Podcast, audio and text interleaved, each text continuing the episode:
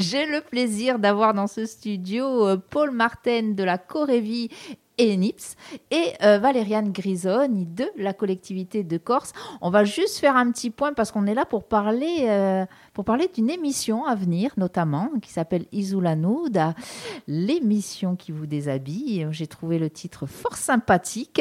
Et puis, alors, cette émission-là, elle intervient dans le cadre d'un appel à projet sur la prévention santé qui a été lancé par la collectivité de Corse. Je ne vous en dis pas plus, je vais laisser nos invités présenter la chose. J'aimerais euh, juste une petite chose, Paul, si tu voulais bien revenir sur ce qu'est la Corévie, ce qu'est les NIPS un petit peu avant. Alors oui, tout à fait. Donc euh, bonjour à tout le monde. Euh, le Corévie au masculin. Le, eh bien, le je dis toujours là. C'était pas une histoire de coordination? Si, mais c'est d'abord un comité. D'accord. Donc, euh, d'où l'erreur. Donc, je corrigerai mon erreur. c'est pas grave, t'en fais pas. Donc, c'est le comité de coordination régionale de lutte contre les IST et le VIH. Donc, le Corévi est né en même temps que l'épidémie du sida. Aujourd'hui, évidemment, ce Corévi a évolué et il est davantage euh, pour la prévention et la promotion de la santé sexuelle, de manière générale. Et ce sera donc le thème euh, de cette émission dont nous allons parler. Euh, Valériane, cet appel à projet qui permet justement... Euh, et eh oui, cet appel à projet formidable lancé annuellement par la collectivité de Corse sur la prévention et la promotion de la santé. Cette année, donc pour l'appel à projet 2022-2023, il y avait trois thématiques, la santé des jeunes, l'accompagnement en soins de bien-être des malades du cancer et l'innovation en promotion de la santé. C'est sur cette thématique-là que Frequenza Nostra a, a répondu.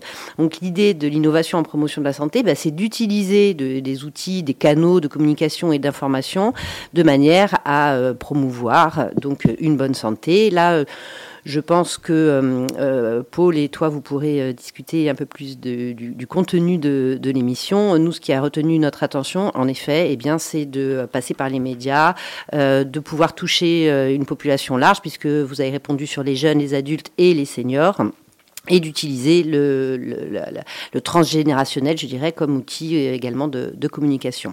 Et puis, on peut peut-être ajouter que le fait que nous euh, soyons une radio associative, nous sommes vraiment euh, sur le terrain, vraiment, en plus, là, nous sommes implantés dans un quartier prioritaire de la ville d'Ajaccio, hein, aux Salines, un quartier que nous adorons et que nous voulons lâcher pour rien au monde. Nous y sommes bien, nous sommes bien dans cette galerie des Salines.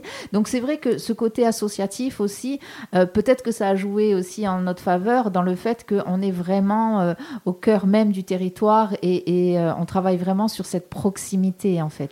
Oui, et on le voit dans pas mal d'émissions d'ailleurs, parce que vous avez euh, eu à accueillir des enfants. J'ai vu pas mal de, choses très beaucoup d'enfants. Voilà, j'ai vu des enfants également en situation de handicap et c'est vrai que votre manière de travailler est bah, innovante en effet, on peut le dire innovante. Alors innovante pour la Corse il faut le dire. Euh, nous n'inventons rien sur le continent. Il faut savoir, on en discutait. Alors, je, fais cette petite parenthèse. Nous en discutions en off avec euh, Paul. Il faut savoir qu'il y a à peu près 700 euh, radios locales. Donc, c'est un poids.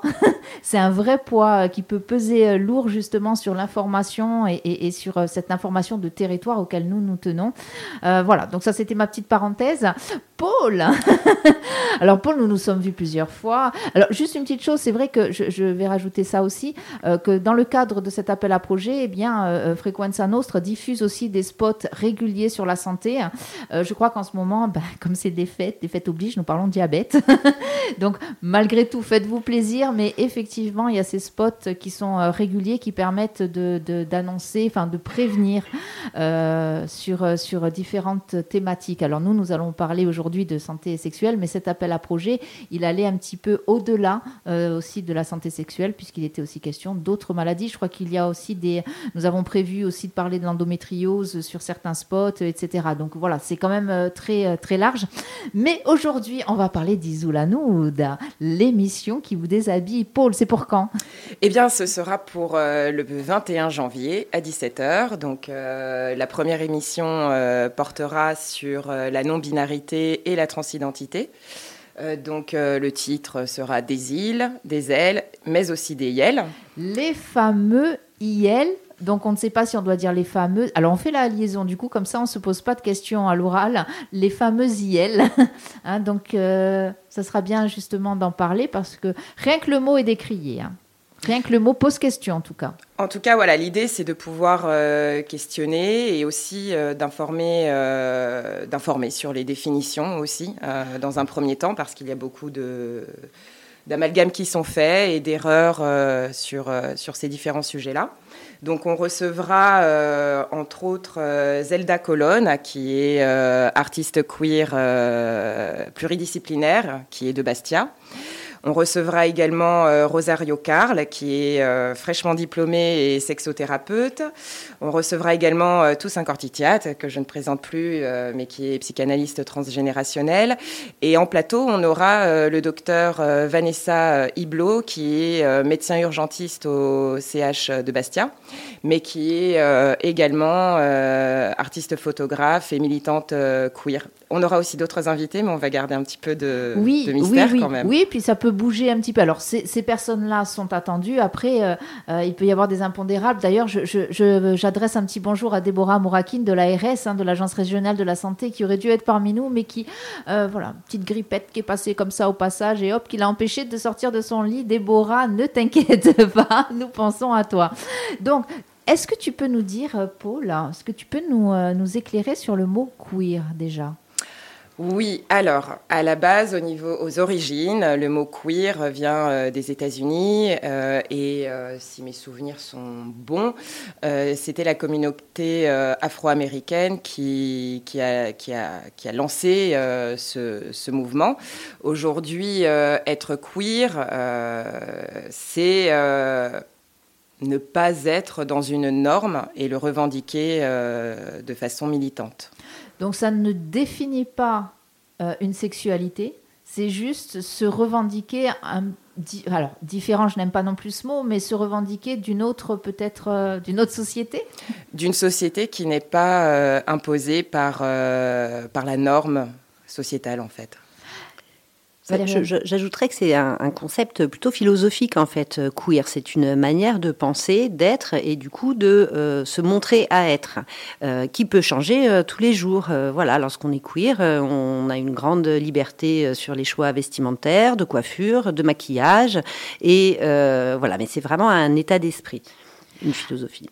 Qui est, alors il y a ce mot qui revient, hein, c'est le mot liberté du coup, hein, parce que c'est fou, on s'en rend pas compte, mais tu parlais des vêtements, Valériane on se sent pas finalement si libre que ça dans notre tenue vestimentaire. Déjà, bon, les femmes, on le sait, pendant longtemps, on nous a obligés à porter des, jupes ou des robes. Hein. Maintenant, enfin, enfin, depuis quelques années, quand même, quelques décennies, on peut quand même porter des pantalons. Ouais, super, la victoire. Mais voilà, il y, a encore des, choses comme ça, des carcans dans lesquels nous sommes enfermés, euh, nous les femmes et les hommes aussi, pour le coup. Oui, euh, ben, on est toujours étonné quand on voit des Écossais avec leur kilt. Oui, mais pas, euh, pas que les Écossais. En fait, si on reprend euh, au niveau de, l'histoire euh, de la France, hein, les hommes portaient des robes ou des jupes, même au XVIIIe siècle, et je veux dire, ça ne choquait personne. petite, petite parenthèse, il faut savoir que la loi interdisant aux femmes de porter une jupe a été, entre guillemets, abolie, je crois, en 2003 ou 2005, dans ces eaux-là. Donc c'est quand même très récent les femmes pouvaient porter, des pantalons. Les, pantalons, oui. Euh, oui, pardon, oh là là. Oui, oui effectivement. Les femmes euh, étaient euh, officiellement, on leur interdisait de porter des pantalons jusqu'au début des années 2000. J'ai toujours cette image, moi, gamine, je montais à cheval et je voyais ces, euh, ces, femmes dans les films qui montaient en, Amazon. Alors, déjà, la selle, euh, c'est pas très confortable. J'ai essayé hein, une selle Amazon, c'est vraiment pas confortable. Monter, alors même si elles avaient les jupons en dessous, euh, c'était pas quand même des pantalons d'équitation. chapeau pour ces femmes-là parce que franchement, ça fait mal en plus, ça irrite la peau. vraiment, voilà, il y avait ces carcans-là. Alors là, je remonte à, à une période quand même qui date. Mais, mais tu le dis, euh, Paul, c'est quand même euh, récent hein, dans notre histoire euh, sociétale.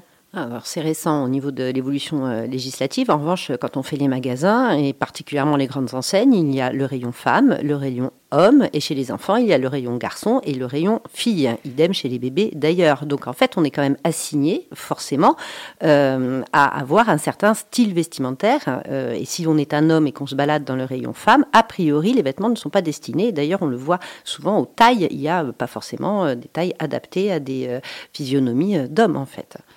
Et, on le voit, alors il y a la tenue vestimentaire, il y a l'apparence physique, le maquillage. le maquillage.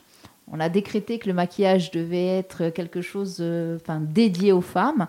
Ben, de temps en temps, alors en Corse, je n'en ai jamais euh, croisé, mais ça m'est arrivé, en tout cas à l'étranger, notamment en Espagne, de croiser des hommes qui se euh, euh, vernissaient les ongles, etc. Alors c'est vrai, je, le reconnais, c'est choquant sur le moment. Enfin, choquant est un mot bien, bien, bien fort, mais on se dit, tiens, mais quelle idée Et puis en fait, quoi?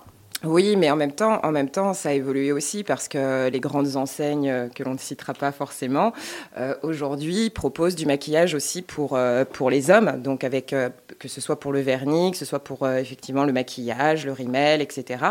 Et finalement, aujourd'hui, vous allez dans une grande enseigne de, cosmétiques, vous pouvez aussi en tant qu'homme trouver du maquillage adapté aux peaux et, et les couleurs aussi sont adaptées je vais me faire un peu l'avocate du diable, hein, parce que je, sais que beaucoup de, questions arrivent dans, beaucoup de cerveaux. Et on se dit, ouais, mais ah, c'est bien beau tout ça. Mais alors, du coup, il n'y a plus de différence, euh, il n'y a plus d'hommes, il n'y a plus de femmes. Euh, on, peut se sentir euh, perdu, n'est-ce pas, Valériane? Ce petit bruit, là, ce petit bruit très délicat que vous venez d'entendre. Ce n'est autre que Valériane qui se mouche. Un petit rhume au passage aussi. Merci d'être là d'ailleurs.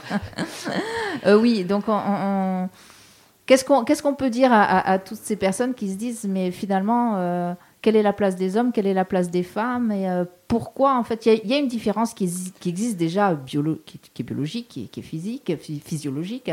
Euh, pourquoi pourquoi il n'y aurait pas cette différence sociétale après tout? On peut, de toute façon. C'est pas parce que euh, des, hommes vont s'habiller en femmes ou des femmes s'habiller en hommes ou ne pas être forcément très euh, clair. Enfin, pas clair. C'est pas, pas le bon mot.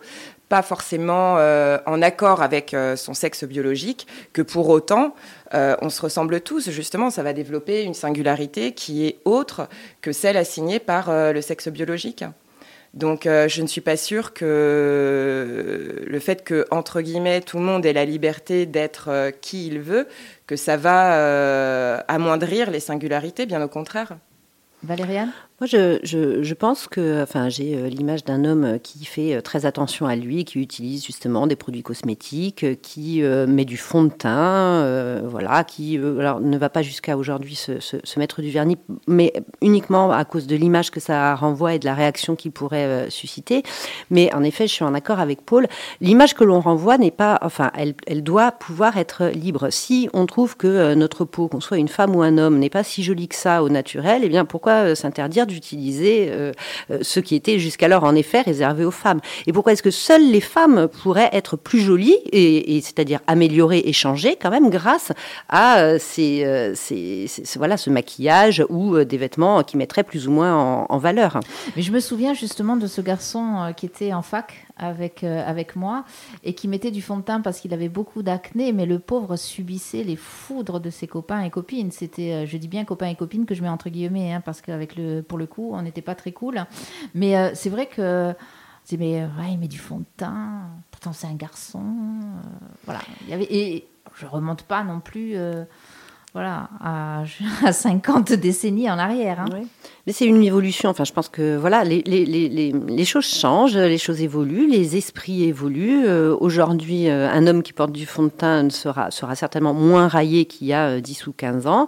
et pourtant, il le sera peut-être encore, mais c'est quelque chose qui doit, qui doit avancer. Et si ça avance, c'est parce que bah, certains hommes, justement, se disent voilà, pourquoi est-ce que ce serait réservé aux femelles et pas aux mâles Et peu importe ce que j'ai entre les jambes, ça n'a rien à voir. Voilà, peu importe ce que j'ai entre les jambes. On va partir en musique, juste pour faire la petite pause sur ces mots magnifiques, sur cette phrase magnifique. Euh, Paul, tu as choisi euh, Carmen Maria Vega. Alors j'ai tout aimé euh, de toi. J'ai découvert du coup cette chanteuse. Elle est bien. Hein. ah, quand même. Hein. Ah ouais, franchement, c'est ce que j'aime aussi lors de ces émissions et sur cette radio, c'est qu'on découvre plein de pépites comme ça. Je la trouve superbe. Enfin, je trouve que ses textes aussi sont sympas. Elle envoie. ah oui, oui, elle est très, très engagée. Et, cette chanson, en fait, pourquoi? Eh bien, parce qu'elle parle justement, bon, j'ai tout aimé de toi, euh, elle parle à son, sa partenaire, qui, euh, au fil de la chanson, on le découvre, n'est euh, pas n'appartient pas à un genre en particulier, elle appartient peut-être aux deux, ça dépend peut-être du jour, peut-être du moment. Donc elle évoque cette histoire d'amour avec un être non binaire. Voilà, allez, on écoute euh, Carmen Maria Vega, j'ai tout aimé de toi.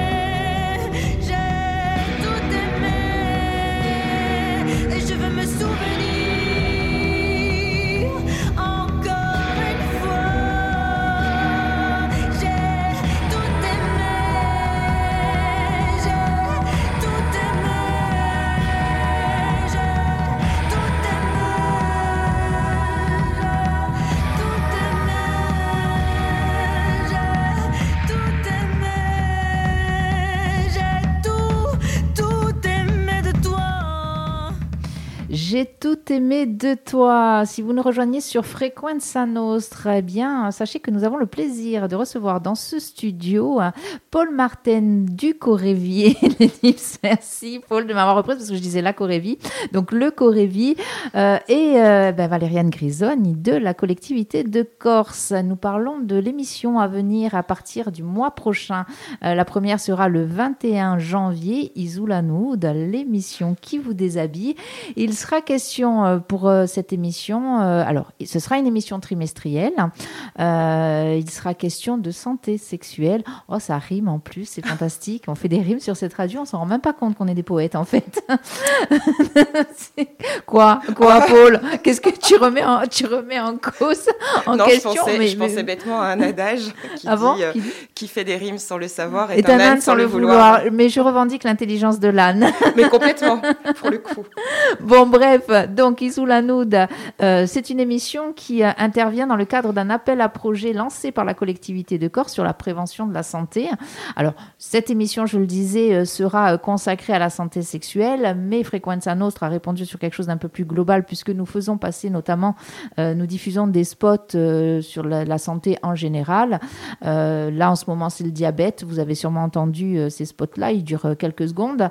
Mais l'idée, c'est vraiment de prévenir sur la santé, non pas parce que c'est ce que nous disions en off, il est interdit de tomber malade. On a l'impression que depuis la Covid, il est interdit de tomber malade. Valériane, est-ce que la CDC, c'est ça Elle nous interdit de tomber malade? Non, non, non. Alors la promotion de la santé, c'est vraiment la, santé euh, au, sens très large. C'est-à-dire ce n'est pas uniquement l'absence de maladie. La santé, c'est le bien-être. La santé, c'est en effet, euh, oui, la prévention. C'est-à-dire avoir des comportements euh, raisonnés qui sont favorables à notre santé. Donc, par exemple, en prévention du diabète, il ne s'agit pas de s'interdire dire, mais peut-être de regarder d'un peu plus près, de faire attention, etc. La politique de la collectivité, c'est vraiment euh, voilà, la santé au, sens large, la prévention si possible, mais aussi la promotion de la bonne santé, notamment en matière de santé sexuelle, grâce au centre de planification et d'éducation familiale, qui désormais s'appelleront les centres de santé sexuelle, C2S voilà, c'est deux S.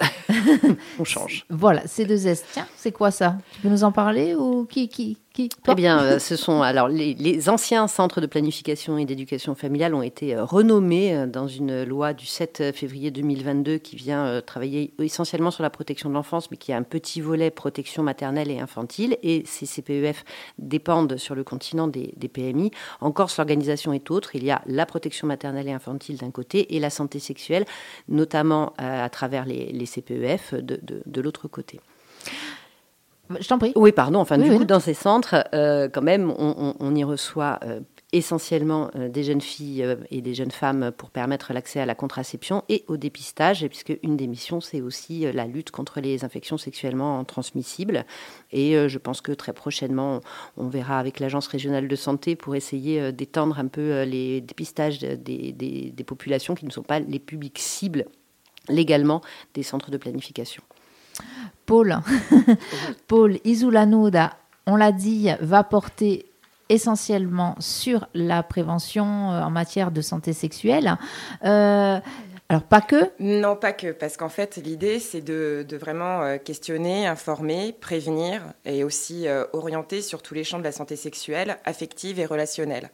Parce que avoir une sexualité euh, épanouie euh, participe aussi à l'équilibre. Donc, euh, j'ai cru voir hein, que en fait, tout cette entre guillemets cet intérêt que l'on a maintenant et que les instances, les institutions ont sur la, la, santé sexuelle provient d'une étude de l'OMS, hein, de l'Organisation mondiale de la santé, qui a découvert, encore je dis grand guillemets, que si eh bien nous avions une santé sexuelle non épanouie, eh bien le reste, la santé générale suivait et inversement, c'est-à-dire que avec une santé sexuelle épanouie, eh bien nous avions beaucoup plus de chances d'avoir une bonne santé générale. Est-ce que c'est ça, Valériane? Oui, c'est ça, et c'est vraiment la définition de la santé de l'OMS d'ailleurs, hein, un état de bien-être euh, complet, euh, mental, physique et euh, voilà, mental et physique. Et du coup, la santé sexuelle, l'OMS a pris la même définition en accent sur la sexualité.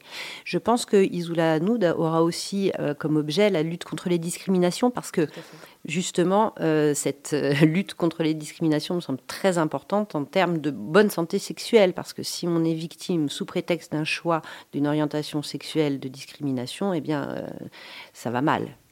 De choix ou de non-choix, hein, c'est parce qu'on est, on est, on est ce qu'on est. Hein. oui, exactement. Et comme on ne peut pas taire ce que l'on ne peut ignorer, la sexualité est au cœur de, notre, de notre société. Voilà. Alors juste, si tu pouvais tourner le micro vers toi. Voilà. C'est pas évident ton histoire. Non, je sais, je sais.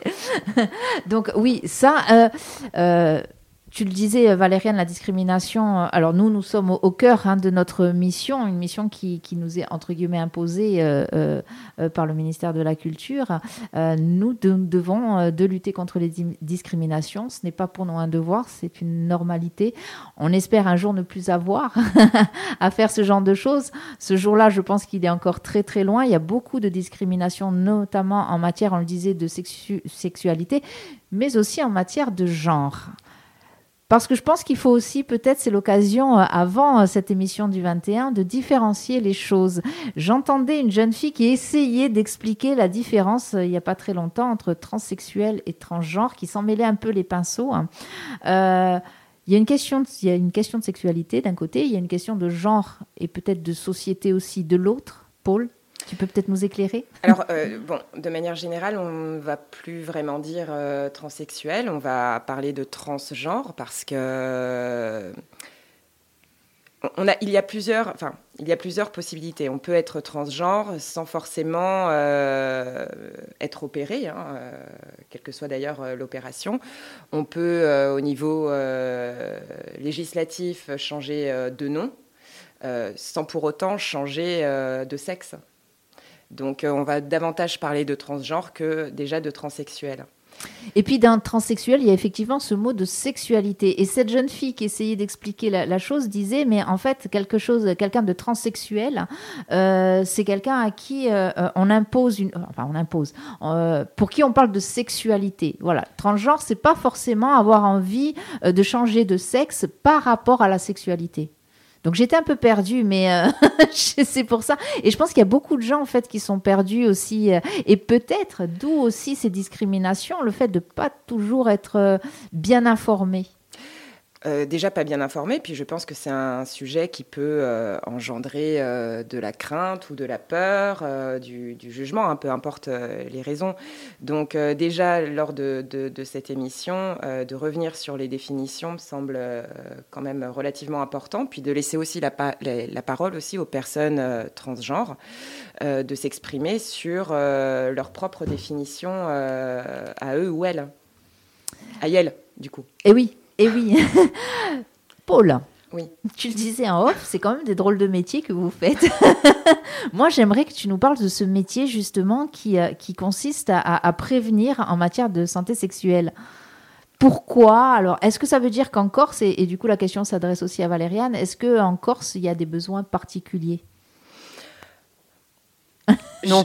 Euh, eh bien, eh bien, je oui et non. Plus, je dirais oui et non, c'est-à-dire comme partout en fait. Euh, c'est pas euh, uniquement et spécifiquement, encore une fois, lié à la Corse. là, je prends l'exemple, on a eu l'assise de, de, la jeunesse qui a eu lieu il y a quelques jours. il y a eu un atelier autour de, de, de c'était le, le, le mince le titre, je me souviens plus. Ça y est, c'est parti. Bon, c'est pas grave. Mais en tout cas, c'était un atelier autour de la question du genre. Euh, il y avait des jeunes de 14 euh, à 17, 18 ans. Et là où j'ai été euh, étonnée dans le bon sens, c'est qu'en fait, ils ont une ouverture d'esprit. Alors bien sûr, c'est pas évidemment tous les jeunes, mais il y a quand même une ouverture d'esprit, une acceptation de l'autre dans sa différence, dans ses différences, peu importe ce qu'elles sont, ces différences d'ailleurs, euh, on s'aperçoit finalement que la jeunesse euh, insulaire est relativement euh, ouverte. Donc ça, ça, n'empêche pas qu'il y a des problématiques discriminantes de part et d'autre, mais quand même malgré tout ce qu'on voudrait laisser croire sur la Corse et les Corses, je trouve que euh, on n'est pas du tout en retard.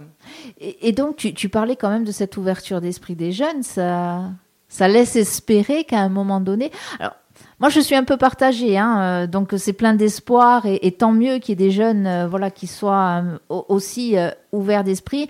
On a vu, et on l'a vu il y a quelques années, ça remonte pas à très longtemps, ça remonte à deux ou trois ans, euh, avec l'apparition de MeToo et ces jeunes filles et ces jeunes hommes qui sont descendus dans la rue, que ce n'était pas gagné encore, d'où justement ce besoin de travailler. Euh, Valériane oui, alors moi je pense qu'en effet, bah, c'est comme tout à l'heure, c'est une évolution euh, sociétale tout simplement. Plus on discute, plus on explique, meilleure est l'information et plus les choses sont acceptables et acceptées du coup. je pense que les, grosses résistances aujourd'hui ne viennent pas des, jeunes. Les grosses résistantes viennent, résistances pardon, viennent des, moins jeunes. Et parce que ça n'est pas euh, rentré dans. C'est des informations qui ne rentrent pas dans le cadre dans lequel ils ont été euh, élevés et vivent depuis quelques années. Et ça, c'est partout. Ce qui se passe quand même aussi, peut-être encore, c'est que nous sommes moins confrontés à l'image. On est une petite population, on est sur une île. Et donc, ce qui se passe très facilement dans des grandes villes, euh, bah, on n'y est pas forcément confronté de la même manière, en nombre en tout cas. Oh non, mais par contre, euh, c'est le paradoxe, euh, mais justement parce qu'on est petit, on se connaît les uns les autres, plus ou moins, ça, il faut pas non plus. Euh, et, justement, il y a ce côté un peu provincial où il y a une, un regard aussi qui est peut-être plus, plus acéré aussi. Oui, certainement. C'est lié, oui. Alors, enfin, je, je, je, ne sais pas. Euh, encore une fois, c'est générationnel, je pense. Euh, voilà, il y a quelque chose là de l'ordre du générationnel qui se, qui, se joue et qui doit continuer à se jouer. Et euh, donc, du coup, des populations qu'il faut viser plus spécifiquement en termes d'information. ce, fameux, ce fameux mot hein, qui sera aussi le thème hein, de cette prochaine émission le 21 janvier, de ce premier Rizoulanoud, ce fameux IL je le disais, hein, rien que ça, c'est un, révélateur aussi euh, de, la société. Alors cette société qui évolue, cette société qu'on essaye de faire évoluer grâce à la langue aussi, et moi j'attache beaucoup d'importance euh, à ça. Euh, c'est une langue qui vit, en tout cas le français est une langue vivante, et justement de permettre l'apparition de mots comme ça, de permettre que les gens soit s'approprient les mots, soit les refusent, ou quoi qu'il en soit, en discutent ça peut faire aussi avancer les choses. Ce mot-là, il a été beaucoup, beaucoup discuté. Il est un petit peu moins, parce qu'au bout d'un moment, ben, quand ça rentre dans les habitudes, hein, c'est ça aussi. Hein. Euh, mais ce mot-là a quand même été beaucoup discuté, et c'est ce que je disais tout à l'heure. Oui, alors, il ou elle? Ben, il, pourquoi pas? Oui, c'est tout à fait ça, mais par rapport, euh, par rapport à la langue française, langue vivante, bien évidemment, euh, je veux dire, historiquement, euh, le français a énormément évolué. Hein. Enfin, heureusement, sinon on en serait encore à parler en vieux François. Et je veux dire, la langue, elle évolue aussi avec sa société, donc elle est forcément le miroir aussi de sa société. Donc si ça évolue, ça a du sens. Voilà, ça a du sens. Donc, ça sera le 21 janvier, la première d'Isoulanoud. L'ambiance, elle sera comment, Paul Alors, l'idée, euh, c'est que la parole soit, libre, bien évidemment, qu'on puisse euh, aborder euh, toutes les questions sans langue de bois ni tabou, bien évidemment. Et l'idée, c'est de pouvoir aussi rire, rire de rire Rire, tout simplement. Mais, cette légèreté-là aussi, parce que finalement, euh, on ne peut pas non plus toujours tout aggraver, quoi. Non, et puis je pense que, alors euh, Valériane, tu me diras si tu es d'accord, mais euh, on peut aborder des sujets, non pas en étant léger sur le fond, sur le, sujet en lui-même, mais le ton peut être léger justement parce que ben il y a, y, a, y a, aussi de très belles histoires hein, dans toutes ces histoires-là. Oui. Il y en aura. Alors, il y a des histoires euh, romantiques, très certainement. Euh, il y a des histoires, euh, je ne sais pas, mais en tout cas, apprendre en riant, c'est quelque chose que les enseignants devraient développer un peu plus. Mais ça arrive dans certaines classes. Il y a beaucoup d'apprentissages qui permettent de, rire, de, découvrir différemment. Je pensais à la langue vivante en, français.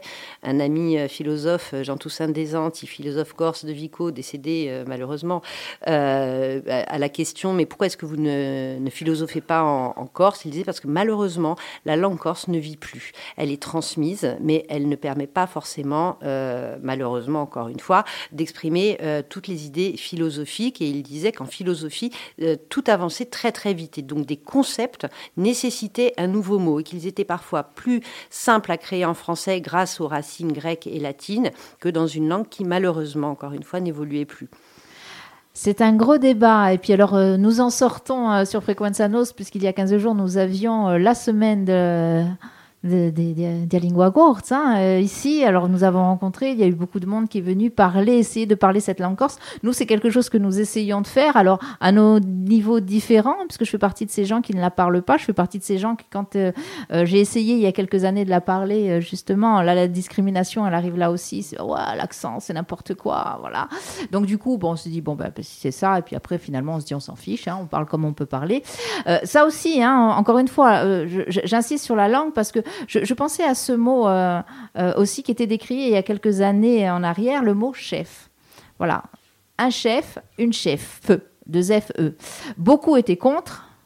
Parce qu'on estime que bah non, ça c'est moche, euh, non, ça fait pas partie de la langue française, ça en fait partie, c'est rentré dans les dictionnaires, ça a été validé par l'Académie française, c'est comme ça, ça fonctionne comme ça, en tout cas en matière de langue française. moi je me disais, mais oui, la, langue fait partie justement de cette société. C'est elle qui aussi suit ou parfois peut-être précède l'évolution euh, sociétale. Donc voilà, ce mot IL, et eh bien après tout, pourquoi pas? Oui, puis ça permet de préciser la pensée. Donc, puisqu'on évolue et qu'on précise nos pensées, il faut que la langue suive. Ou inversement d'ailleurs. Je ne sais pas si c'est comme l'histoire de l'œuf sous la poule.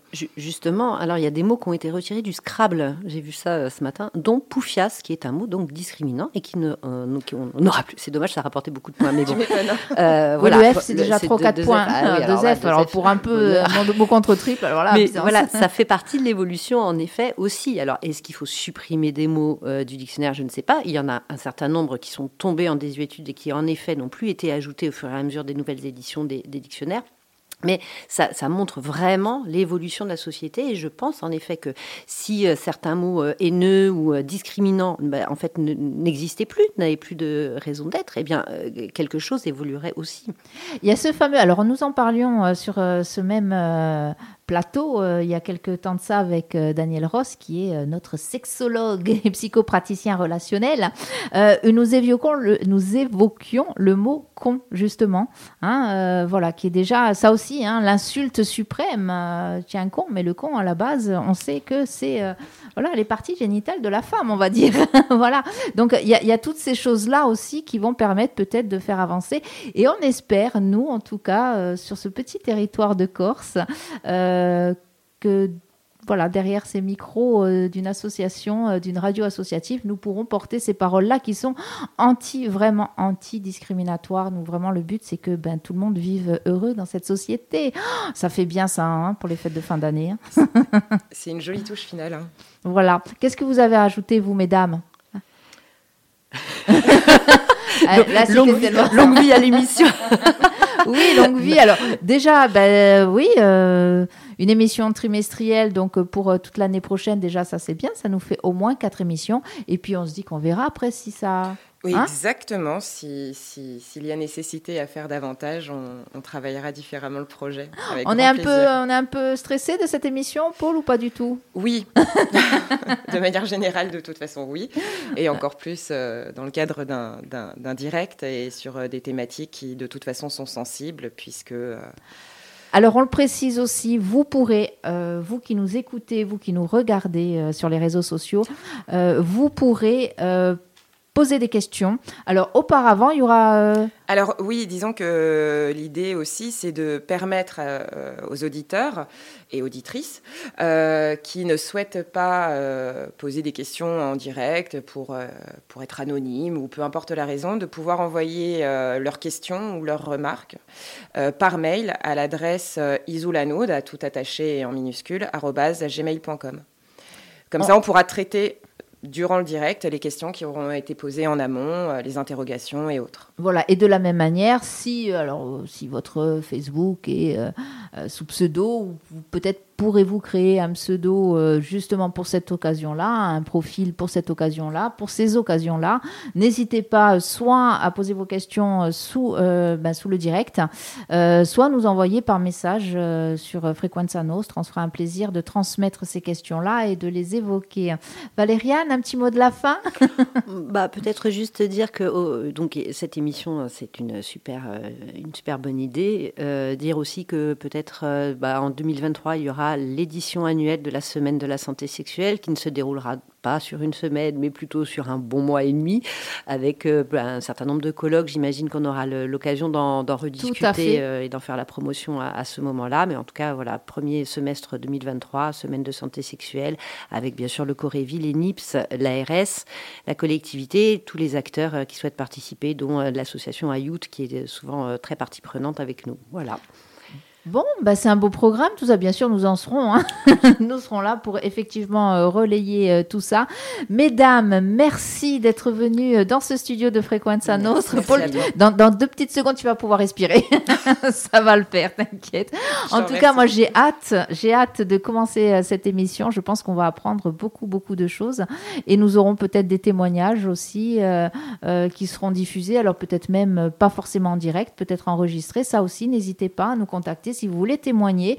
Et si vous voulez ne pas le faire en direct, on aura moyen de vous enregistrer aussi. Ça, c'est possible. Voilà, ça c'est dit. Mesdames, encore merci de votre présence. On se dit euh, à bientôt le 21 janvier. Hein, c'est ça. On annoncera tout euh, sur les réseaux sociaux et sur cette même antenne. Alors, je vais essayer d'envoyer un peu de musique et puis, euh, et puis passer de bonnes fêtes. Et de bonnes ah fêtes de fin d'année. Et surtout, bonne santé sexuelle à toutes et à tous.